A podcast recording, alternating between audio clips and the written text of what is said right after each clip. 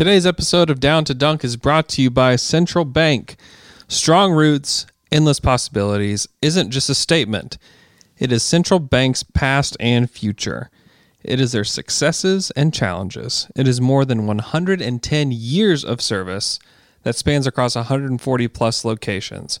Strong roots, endless possibilities. That means that they're here for you. Learn more at centralbank.net. Member FDIC.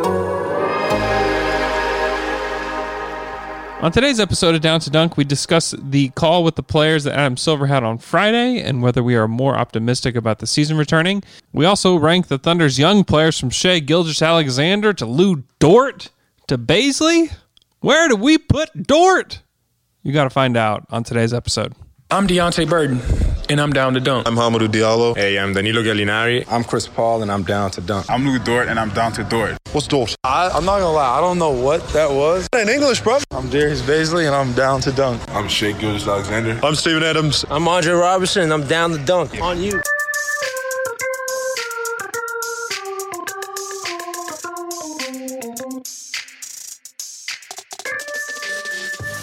Welcome to Down to Dunk.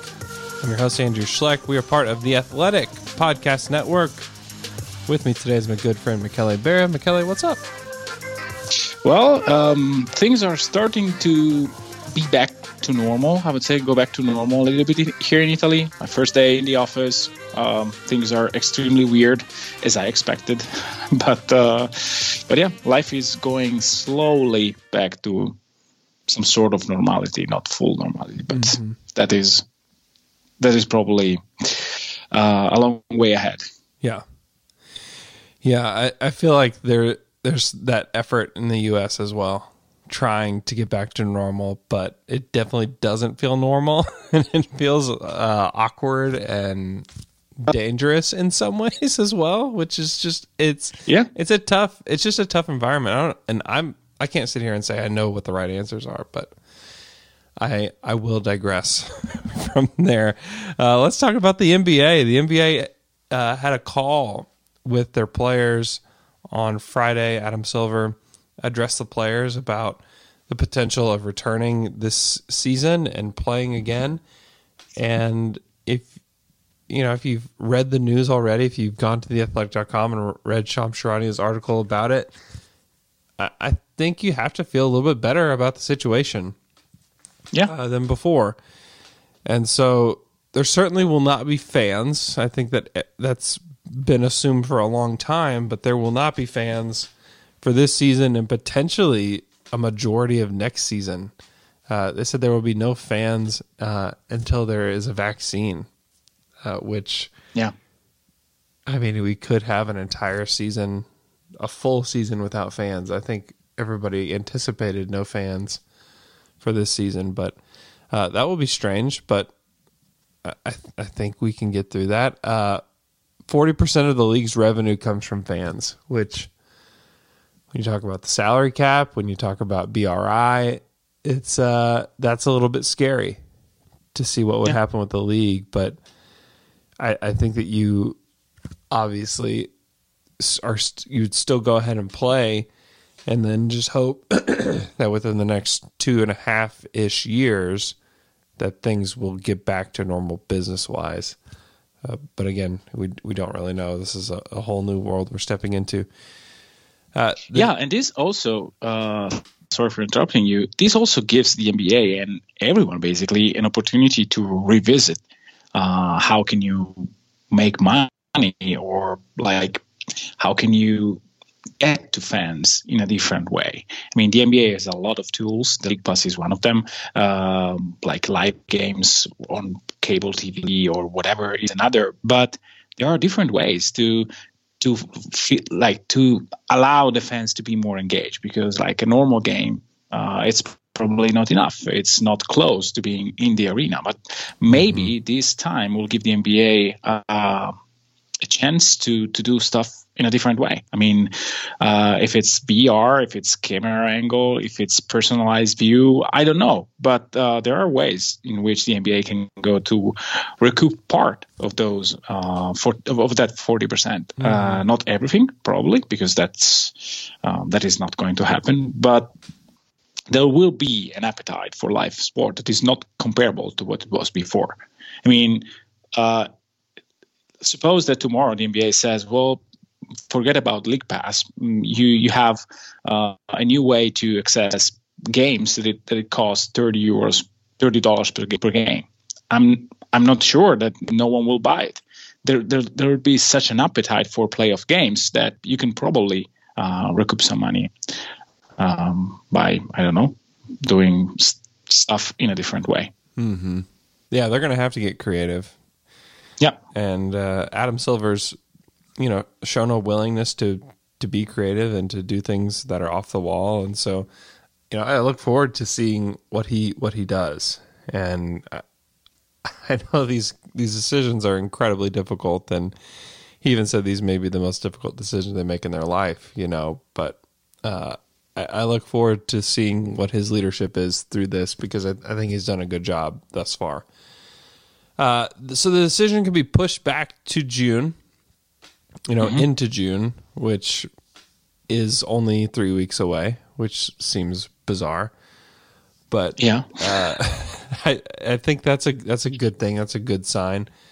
That they may be using multiple bubble scenarios. He talked about not only he said one area is safer or two is also acceptable. So you may see, you know, Eastern and Eastern and Western Conference play you know, Las Western Conference Las Vegas, Eastern Conference in Walt Disney World, and then maybe they play the finals in Walt Disney World, uh, something like that, uh, where you have just smaller groups in two separate areas. Uh, you know, I, th- I, think that, that is certainly something that's possible. Uh, it's not mm-hmm. necessarily an either or. I think they would ideally like to have everybody in one location, but it may be easier to pull off so, a scenario like that. Uh, so to me, I just and the thing that really makes me think, okay, this can actually happen is they the first word that we got, at least was reported and researched, was that the league would need testing available for the entire country in order to start up again, which felt like a daunting task. I mean, millions yeah. of tests per day. And yeah. that just felt like, oh boy, we're a long ways away from something like that. But they've changed that to f- enough tests for frontline workers, which is a completely different scenario, different conversation, and makes it seem like, okay, I, I think we can get there because they've determined there was enough in Los Angeles and in Orlando uh, for them to go back to practicing, even though it's the um, the state's rules indicate that it's you know not time to do that yet. The the NBA says it's okay, and so to me, it feels like the NBA's ownership, you know, the owners of the teams want this to happen. Yeah, and I think that, badly. And I think that Adam Silver, we have to remember, Adam Silver works for them. That's that's how this works. Yeah. If you remember CBA uh, negotiations, it's Adam Sil it's whoever the commissioner is in the ownership group and the players and their representative. And this will have to be collectively bargained. This won't be just something that they say you have to do this. But if you have one side that strongly wants something, and I think there's a lot of players that want to get back to it too, I think that they'll they'll get to it. And I think that we'll hear in the next three weeks, you know, when and where and if they're going to play again.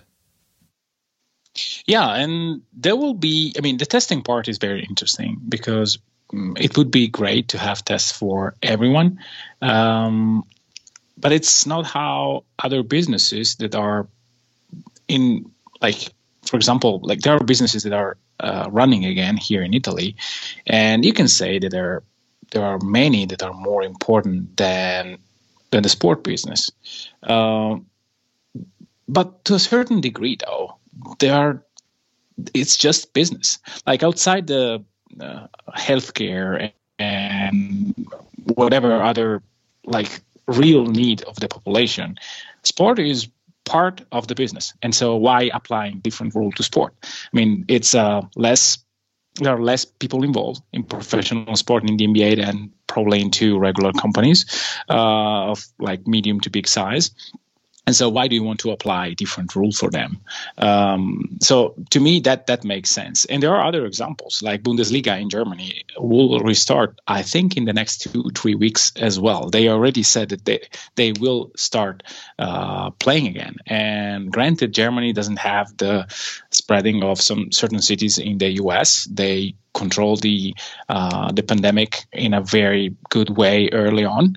Um, but there's no guarantee that like having professional athletes going at each other in in soccer uh, will not lead to to new uh, to new cases. The the type of contact is actually the same in basketball. I mean, soccer is is a heavy contact sport, and so there is no real difference. I think that this will be a good example for the NBA, especially if they can go on for one or two weeks before the NBA makes a decision. It makes things more easy to understand because they will do two or three week uh, three times uh, a week a testing phase for players. Uh, I, I read that, and and so it, it is pretty similar to what the NBA can do.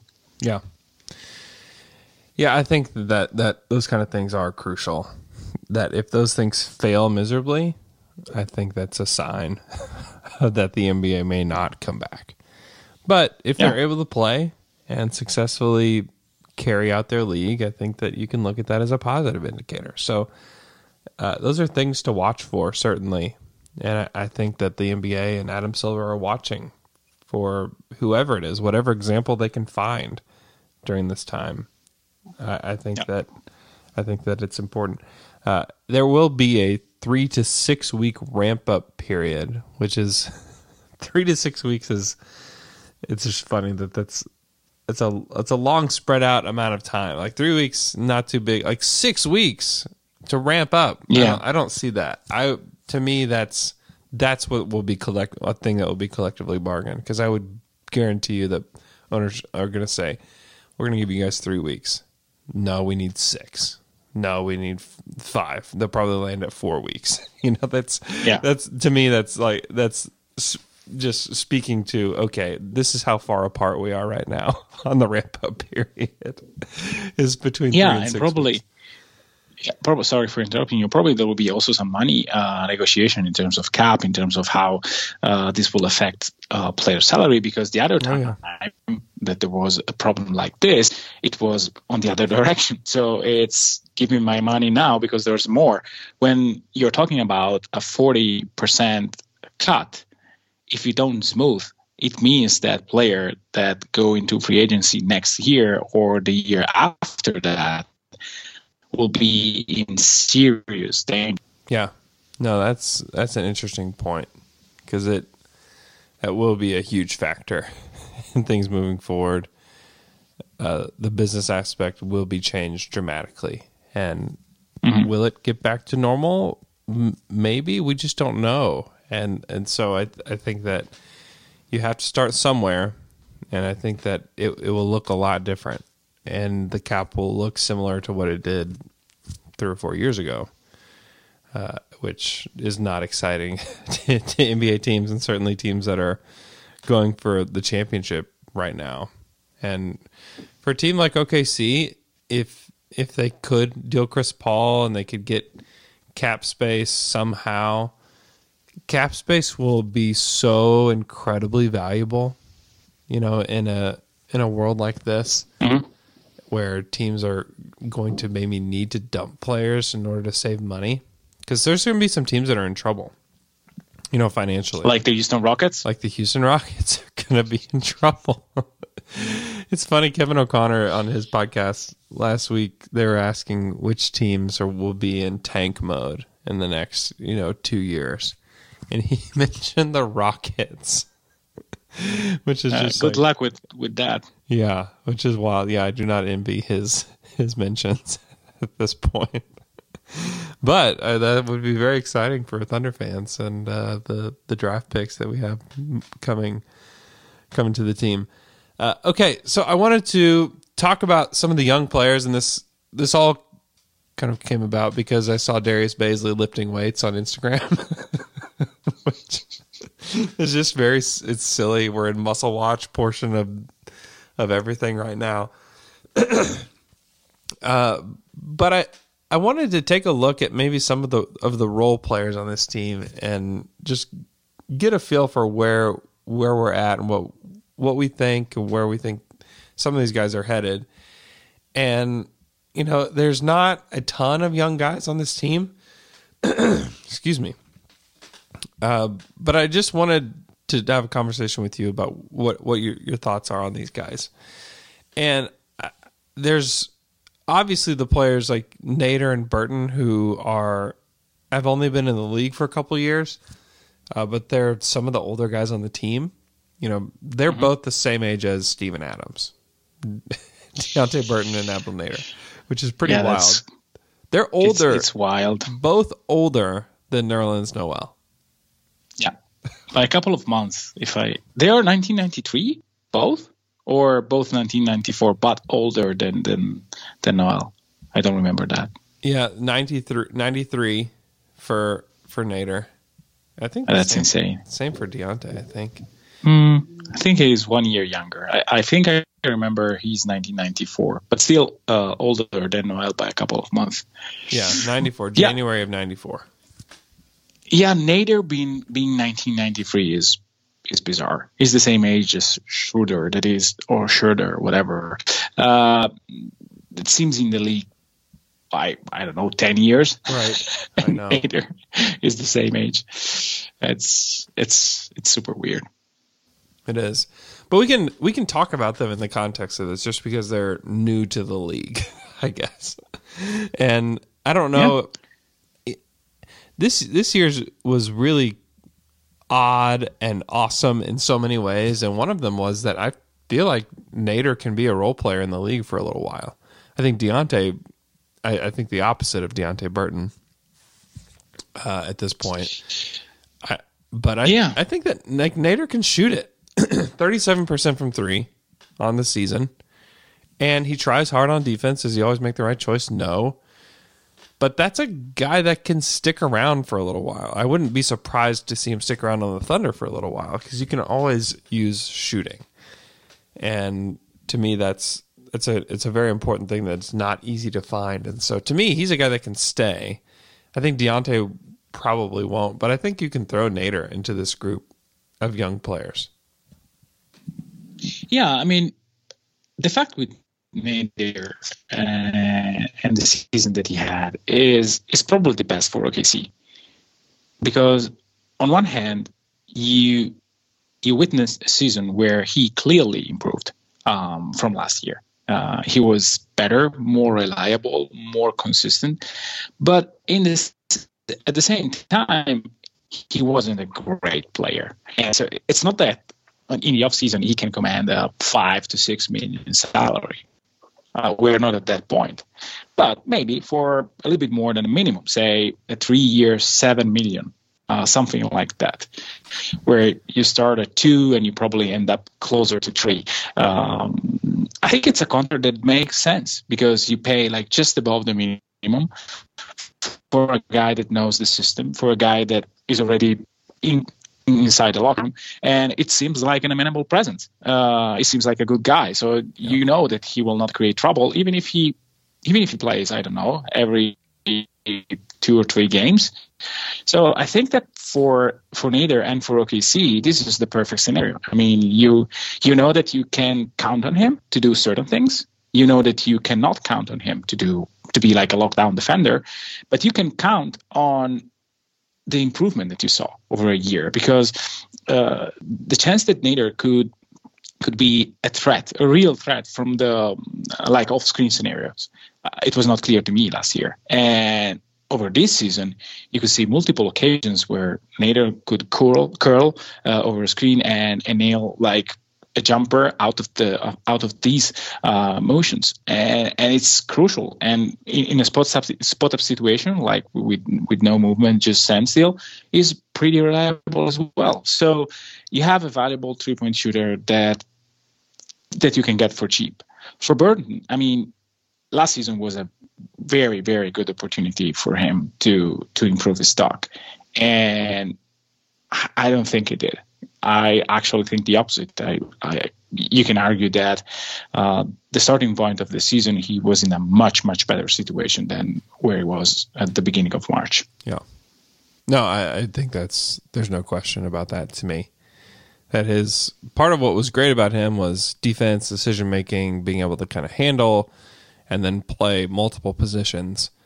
And maybe it's some of it's opportunity, but I think that you you earn the opportunity that's in front of you. It's not it's not like the competition was crazy on the wing for the Thunder this year. Uh, I don't know. And so to me, that it just speaks volumes that whoever's rising to the top, it, it's not that it's not that high of a bar to get to. And so whoever gets there, you know, it's I think that it's probably pretty clear who has earned those minutes. So obviously Shai Gilgeous-Alexander is the top of this list of young players on this team. And there's nobody that really approaches Shai. I mean, the mm-hmm. guy was 19 points per game, three assists, six rebounds, 35% from three on three and a half attempts, 47% from from the field. I mean, a obviously very, very, very good player, and yeah, he's he's way better than I thought he would be heading into the season. And watching him over the course of the 63 games that he played this year, uh, it, it makes me think that the Thunder do have their first star for the rebuild uh, that's that's coming. Uh, any any th- just quick thoughts on Shai, and then we'll get into the the mess of the rest of this. Yeah, I mean, I I read the the article that Erik Erik Horne wrote uh, on the Athletic, um, discussing Shai with a couple of scouts, and and it's still crazy to think that he ended up being the the leading scorer of the team uh, in terms of per game average. Um, because I mean, if you if you said me that at the beginning of the season, I wouldn't believe that that could be possible with Gallo, with Schroeder, with with CP3, and that speaks highly of him because he was not like taking any shot and just getting getting up like crazy bad shots. He was doing it in a winning environment, in a sustainable way because like as the season went on, he improved his free throw rate. I remember us discussing the first 10 game. Well, if he really wants to be good, he has to take more uh, free throws. And by the end of the season, he increased that to a, I would say, good degree. Uh, the next step would be taking more three point jumpers, uh, especially from the dribble, whenever he can take them. Uh, but still, we are talking about a 20 point um, player in in a winning environment. It, it's it's not something common for a second for a, a guy in year two. Um, you have you have a draft, the, the, the Shai draft, where you have Luka Doncic, you have Trae Young, and you can see that those are clearly uh, ahead of the curve. But this doesn't mean that you don't have a star in Shai Gilgeous-Alexander. And there is an, another level in which he can go both offensively and defensively because he, if he can find a way to make uh, his three point shot from the dribble reliable and frequent uh, in in a game say i don't know three four pull-ups a game and on the other end if he improves on defense and shows consistency because we have seen him play very good defense in spurts. If those two things become the norm and not just um, like spikes uh, in his in his development, then you're talking about a sure thing all star, and and maybe not like the first guy on a title team, but I would not exclude that. I would not rule out that because if you compare like Harden season, for example, uh, the, his second season in the league, or other players like Kawhi Leonard, are the, were those seasons better than the one that Shai already had? I am not sure. I mean, you, you, you can find players that in year two were below the level that Shai is, and they end up being probably number one guys in their teams. Yeah, and you know, I, you mentioned Luka and Trae Young. There's a lot of people that would take Shai over Trae Young I'm not. I don't know if I'm one of those people, but there's a lot of people that would, and it's yeah. because of the defense. It's you know he's really the only guy on that team that's going to handle the ball and score. There's, they really don't have anybody else that's reliable, and so the mm-hmm. numbers that he gets. I mean, you give Shai. I mean, Shai takes 14 shots a game. You give Shai 24 shots a game. What's he going to do? Where are his numbers at? If you say, Shai, you have to take 24 shots a game. That's know, probably close to 28, 29 points per game. Yeah. I mean, what's the. Especially with spacing. Yeah. I mean, the conversation is very different, right? Yeah. Uh, so it's it's it's just interesting. The NBA is is just interesting in so many ways because the truth is that somebody has to score the points. There's never been. Yeah. Uh, Royce Young made this point years ago to me, and I, I just thought it was very smart and very funny. Somebody has to score the points. Nobody ever averaged 25 points per game as a team. You know, you're always yeah. going to get to around 100, and somebody's got to. Somebody has to score them, whether it's efficient or it, it. And that makes it confusing. And you know, you get teams like the Process Sixers. There's tons of guys that weren't very good that played for them but people thought that some of those guys were good because they were scoring points. But all these guys are pros. These are the 400 best players in the world. Somebody's going to be able to score, but it doesn't mean that they're necessarily a high level NBA player. And I'm not saying that Trae Young is not a high level NBA player. I think he is. Oh, he is. But oh, yes, but I think that there, and the reason why people, a lot of people land on the the fact that they would rather have Shai than Trae Young is just because that volume doesn't necessarily indicate that he's going to be that he's a lot better than Shai because Shai doesn't have the the counting stats that Trae does. But I think that yeah, Shai's ceiling has why, a lot to do with his size too, his size and yeah. ability to defend.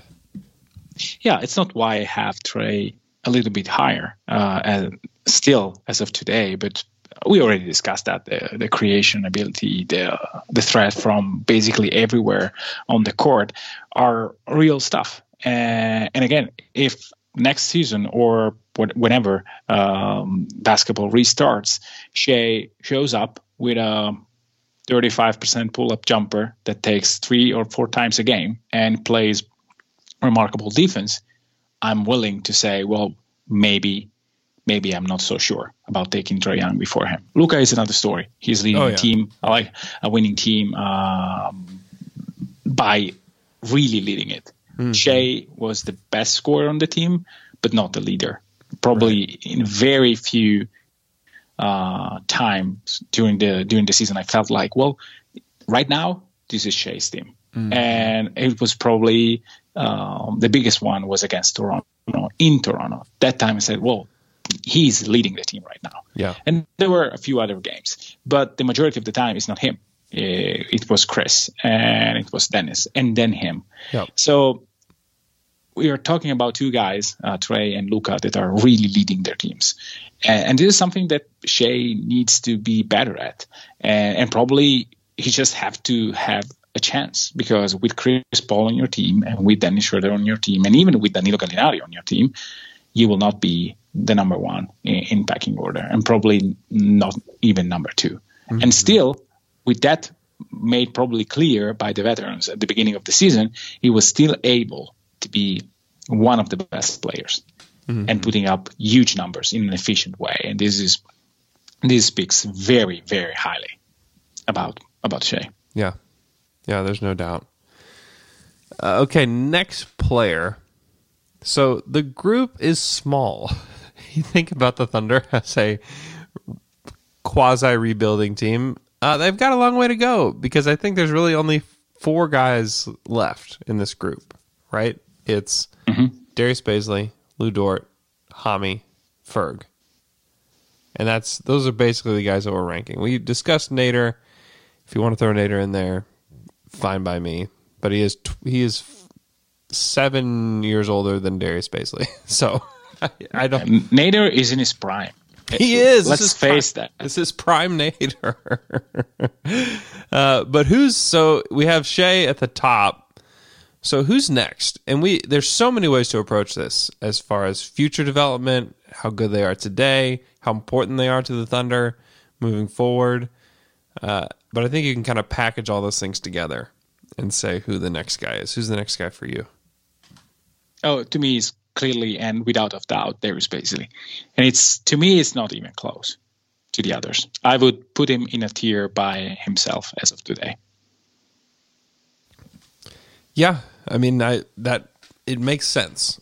It makes sense. I don't think it's crazy to consider Lu Dort here. Uh, no, uh, it's not crazy, but it's it's back to the to the debate. Do you want ceiling or do you want floor? I do think that Dort has defensive tools that allow will allow him to to stick in the league for a while, but I don't see a way in which Lu Dort becomes a star, like yeah. star star. Yeah, I see Bazley becomes becomes becoming a star. Mm-hmm. Um, while you, you suggested to me uh, when you suggested me that we would discuss today young players and blah blah, blah I thought about the following question for you.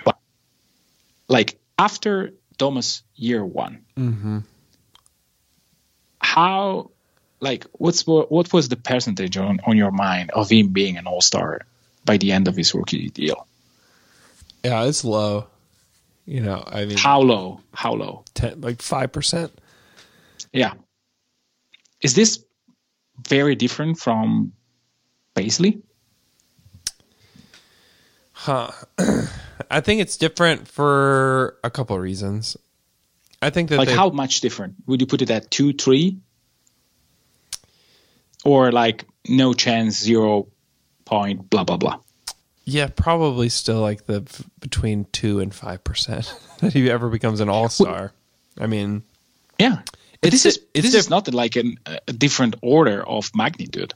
Is yeah, maybe a little bit un, like it's it's not as like as uh, likely as as Domas uh, because Domas had the pedigree, he had a full well two full uh, season uh, in Gonzaga where he showed a lot, whereas you don't have data on Bazley.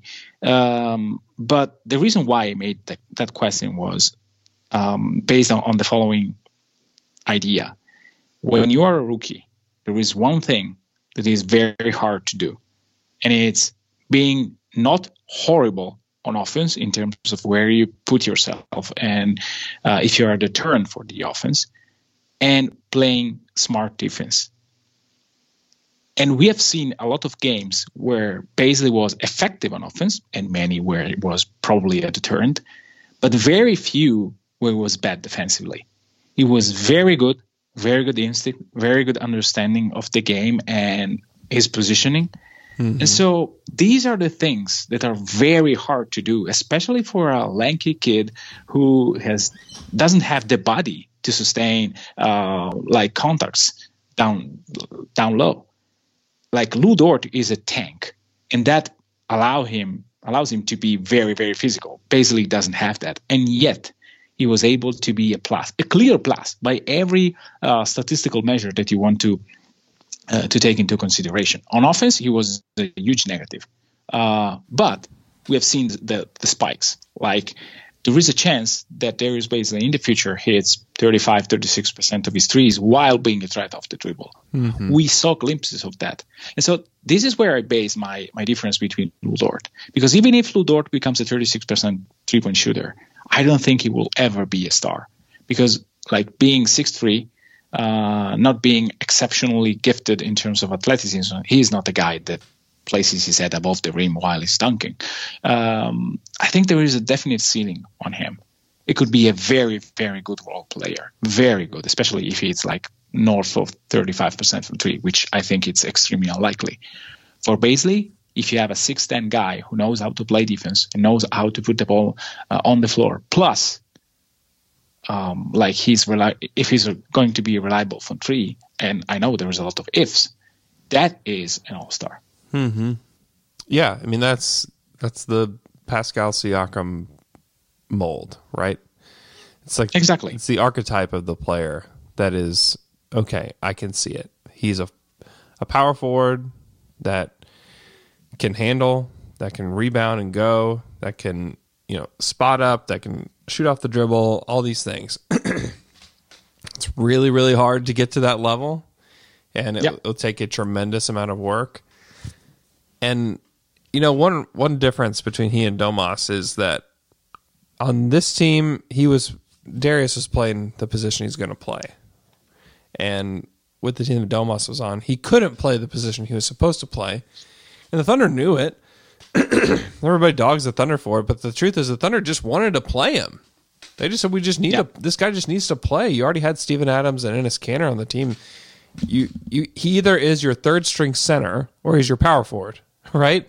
And so I know people act like the Thunder screwed up that year, but I think they just gave him ex- good experience. Oh, is oh, yeah. what they did, and I, I don't think that they were under the assumption that he was going to be a stretch big. I think that they were going to try to give him the opportunity to because you're not going to play two bigs that are going to stay in the paint the whole time. And oh, no. Kanter and Adams had already established themselves as very good pros. And uh, that's that's the context that gets lost with with Domas in his first year is that oh the Thunder really screwed this up. Well, go go take a look. They he wasn't going to play at all otherwise, and so to me, I'm I'm not. I, I don't I don't like that comp necessarily just because we knew that he wasn't playing the correct position, and it wasn't productive because of that. Bazley is playing the position that he's going to play. He's a he's younger than than Domas was, and he's less experienced, yeah. like you said. And I agree, he's he's definitely number two for me as well, just because of the player that he could be, and he. I, I didn't expect. Did you expect him to play this year when they drafted him? It's like, oh, that's the New Balance kid. Like, nope, nope. That uh, he's not no, going to play. that guy's not going to play. Are you kidding me? No, he played. You know, he played 17 minutes a game, and he yep. started eight games for the Thunder, in which they played very well with him as the starter. And they they they missed him when he was out. Oh yeah, without a doubt. Yes, that is that is right. That's why I mean I, I'm a little bit more bullish on him um, than Dort. Well, a lot more bullish uh, because if you ha- ask me if uh, ask me to bet on Dort being a good role player on Bazley being an all star, I would surely bet on Dort. Yeah, because it's the safest bet. Uh, but there's no way uh, if I have to rank them and if I have to to um, to take one of the two for the future. I'm sorry, Lu, because I, I really like the guy and I, I I think that he will be extremely helpful to any team. Uh, but I would take my chances with with Bazley. Yeah, like every day. Mm-hmm. Yeah. Okay. But I would put Dort above everyone else. I would too. That's where I'm going next. Is Lu Dort? Uh, you know, some of it is that he shot seventy, almost seventy eight percent from the free throw line this this season yeah. on n- not a crazy number of attempts, but he did shoot you know 17 more threes than Terrence Ferguson, which is wild. And Ferguson almost played double the minutes, and they shot the same percentage from the free throw line. And Dort shot 30% from three, which honestly could be a miracle. I mean, that could be yeah. one of the miracles that happened this year with the Thunder, is that he shot 30% from three. Because if you watch him in college, you thought, oh boy, like this is a guy that's going to come to the league and shoot 25% from 3 and his coach won't let him shoot them. When lucky, 25%. Yeah. Well, he took them. He took 73 threes in the 29 games yeah. that he played, which is ex- two and a half threes per game. It's that's great. Good. That's a good start. And if he can bump that up to 33%, then you have a real player. That's a real live NBA role player that will make 10 plus million dollars on a contract someday. Yeah. You know, that's that's I the kind of guys that's accurate. Yes. That's the kind of guy that everybody's looking for. I have doubts whether he can actually do that, but I I like his confidence and I hope that it stays because there's that can wax and wane throughout an NBA career. We've seen it with Terrence Ferguson, where his first year you're like, oh, this guy's this guy knows how to play. and he's not scared of yeah. anything. This is great. And then you get to year three for him, and it's like, oh no. And he's he obviously has a ton of personal issues that he's dealing with that compound yeah. all these on the court issues. So it's hard to parse out what is what. And I would assume that most of those personal issues are playing into how he's done this year. But still, if he can keep that confidence, because he in the open court, Lu Dort's a weapon. On the break, yeah. he's a weapon. He's got that skill. His, he's got two NBA skills already. One, defense. He's a really, really solid defender already. And that in itself can get you on the court. It can't it doesn't necessarily keep you on the court because you have to be able to score. You have to be able to shoot it some. If you can't shoot it and you're just a role player, you're just it's it's really, really hard to make it in the NBA. It's yeah. really, really hard. But he can already be effective on the fast break. And he can he can handle. He's not he's not a guy, he's not Terrence Ferguson. Or Andre Roberson. Or Andre Roberson. different. Yeah. Or Thabo Sefolosha even. Like, he can put the ball yeah. on the floor. He thinks of himself as a point guard. Go back and listen to the podcast I did with him when he was still playing for the G League. He thinks of himself as a point guard, which he'll never ever be an NBA point guard. But if he at least thinks of himself as a guy that can put the ball on the floor, I think that's that's a good thing. And he does have that skill. Like that that exists within him where he can attack a closeout, he can lead a break, he can, you know, make decisions um, all in small bites, but still it's there. And so to me, but you trust him to do so. I mean, yeah. if he, if he's open on the break, you don't say, "Well, stop, please, stop!" Like pass to someone right. else. No, yeah. go. I yeah. mean, it's you can trust him, and even you can trust him to run a pick and roll. Like eh, he will not shoot it from from from that setting, but but maybe he can like move the ball by doing like two three dribbles and, and make a right decision. This is actually helpful to an NBA offense, mm-hmm. uh, especially if like. I, this is not a, a, by any means a comparison, but we all know that Draymond Green is a sub 30% three point shooter. He had like a few good seasons, but if you look at the like career, we are talking about a 28, 33, 34% three point shooter. The point was his physicality, his defense, and his ability to never, never make uh, the wrong choice on court. Off court, mm-hmm. well, um, but on the court, he was able to make the right pass, the right decision every single time. Uh, I'm not saying that Dort is at that level, but if you have if you have a guy that can dribble and can make the right decision, the right decision as soon as the ball touches his hands, you have something that can play in a sophisticated offense, especially if the other four guys are good good enough shooter. Now, if Steven Adams is this kind of player, it's hard to keep both on the court, mm-hmm. and the numbers kind of said that last season. Same with Noel. But if you play Dort with shooting centers, why not? I mean, of course, you will. Ha- if he's a 30% shooter, you will always have the dilemma of having his defense or the spacing. Um, but at least you have the the IQ and the ability to be more than just a, a standstill guy. Mm-hmm. Yeah, there's no doubt. And, and, then we get to the the next two. It's Hamidou Diallo and Terrence Ferguson, and I just because of the uncertainty of exactly why Ferguson has been the player he's been over the last year and the time he's missed and can he get back to being a 3 and D player that we've seen flashes of? Can he ever be that? I, I don't know. And his inability to put the ball on the floor too is another thing. Where Hami Hami's not great at it. I would never claim that Hami's a guy that I want to put the ball on the floor, but he can at times do that. And so Hami's a guy that just clearly cannot shoot it. You know, he's 20% yeah. from 3 on 0.9 attempts per game again, I mentioned Nader earlier about the the bar isn't very high to clear to be to being a player that takes that spot. Well, Nader took that from him, you know, this year. Yeah, and I yeah, he, pretty clearly. Yeah, and his his shooting is really it for me because if he could shoot it even at like a 31% from 3 if he could hit 70% of his free throws you know like that's okay uh, because he does en- enough other things where he just makes stuff happen. Where he he can obviously his athleticism is through the roof, and he's a guy that can play in transition and he can play power forward some, uh, just because he is pretty physical on the court. Uh, but it's unclear really what what he's going to be as an NBA player and who he is and how he's going to develop and, and things like that. And he is erratic.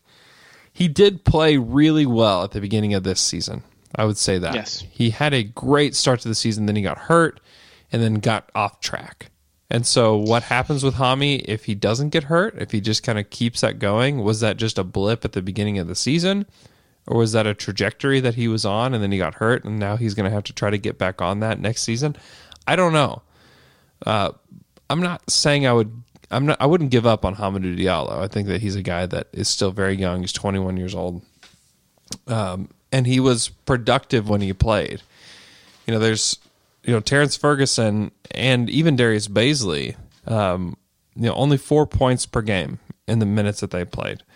You know, Hami came in and in the 18 minutes that he played, scored six points a game. It's not like that. Whoa, six points a game, but still, he was productive every time he was out on the court, and it was sometimes negative, where he's just making every wrong choice. He's jumping the wrong way on everything. Uh, but then there were games where it's he was extremely helpful to them, and you know was able to score and rebound and play in transition and get steals and. So I think there's still something in there, and a lot of it lies within athleticism, as we know, the slam dunk champion. Uh, but it's it's hard to know if he's going to be able to put it together because it's it's you can be a crazy athlete, yeah, but are you going to be able to put it together on the court and be a role player? Uh, it's it's harder to see that for me. Yeah, and I think that part of the thing that he uh, didn't do in the second part of the season after he came back was being more careful with the ball. He was reckless with it. And at the beginning of the season, he was doing the right things. Uh, maybe because training camp was closer and the plan was like better in his mind. Um, but it seemed to me that he really lost the, the composure on the court. He was doing too much. Um, I think that if I if I have to choose today um, between Hami and Ferg, I would be extremely torn because, as you as you perfectly said, um, on one hand, you risk not to having a player if you choose Ferg. Ferg could be stuck in wherever he is right now. Yeah. Um, but if you if you have like if you can get him back where he was, he's a useful player. Yeah. With Hami, you you risk not to have anything, not because of where he's stuck in terms of uh, mental issues or whatever, or life issues, or but because he's not a player that is suited for the modern NBA today. But there are there is a track record of elite athlete that after a few years, even like a lot of years, uh, they somehow find find ways to be useful in the league. So it's it's a hard it's a hard choice. I I probably would try to retain them both because mm-hmm. I mean, if you have if you want to have a bad season uh, in 2021, which I think is in the plan, and you want to to have a young team that will play hard, that will uh, maybe make some dunk and, and, and, do crazy stuff on the court without any kind of pressure, then they both make sense. Um, what is the right contract for them? I have no idea. Um, surely like probably Ferg will command a little bit more. Um, but I would try to to I would put them at the same level as of today, uh, clearly below the other three, and Presti should try to make magic and let them sign for the minimum or like a little bit more than that. Mm-hmm. Uh, it it will be extremely hard for Ferguson. Uh, probably he will be closer to the taxpayer MLE or whatever, three millions.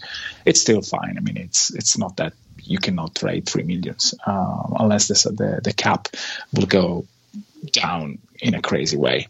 Mm-hmm. Yeah, uh, it's you know these are these are fringe NBA guys that we're talking about at this yeah. point, and to me, as far as potential goes, Ferg's Ferg has more, but I just yeah. don't I just don't trust it as much as I do with right, which is fine. There's stability. There's more stability within Hamidou Diallo, and um, Ferg could completely change my mind in you know two weeks of play. But um, yeah, I think it's it's interesting. Uh, thanks for coming on the show, Michele. We appreciate you and all your contributions to Down to Dunk. It's um, really been helpful to get us through this time, and so we hope that you are are well and that your your work goes well. Um, we're thankful for you. Uh, we hope that you guys have a great day. Hang in there wherever you are. Um, let us know if there's anything else that you would like us to talk about during this time. We've got the time. We've got the ability to not talk about the news cycle because there's not a lot there. So if there's something you want to hear, let us know.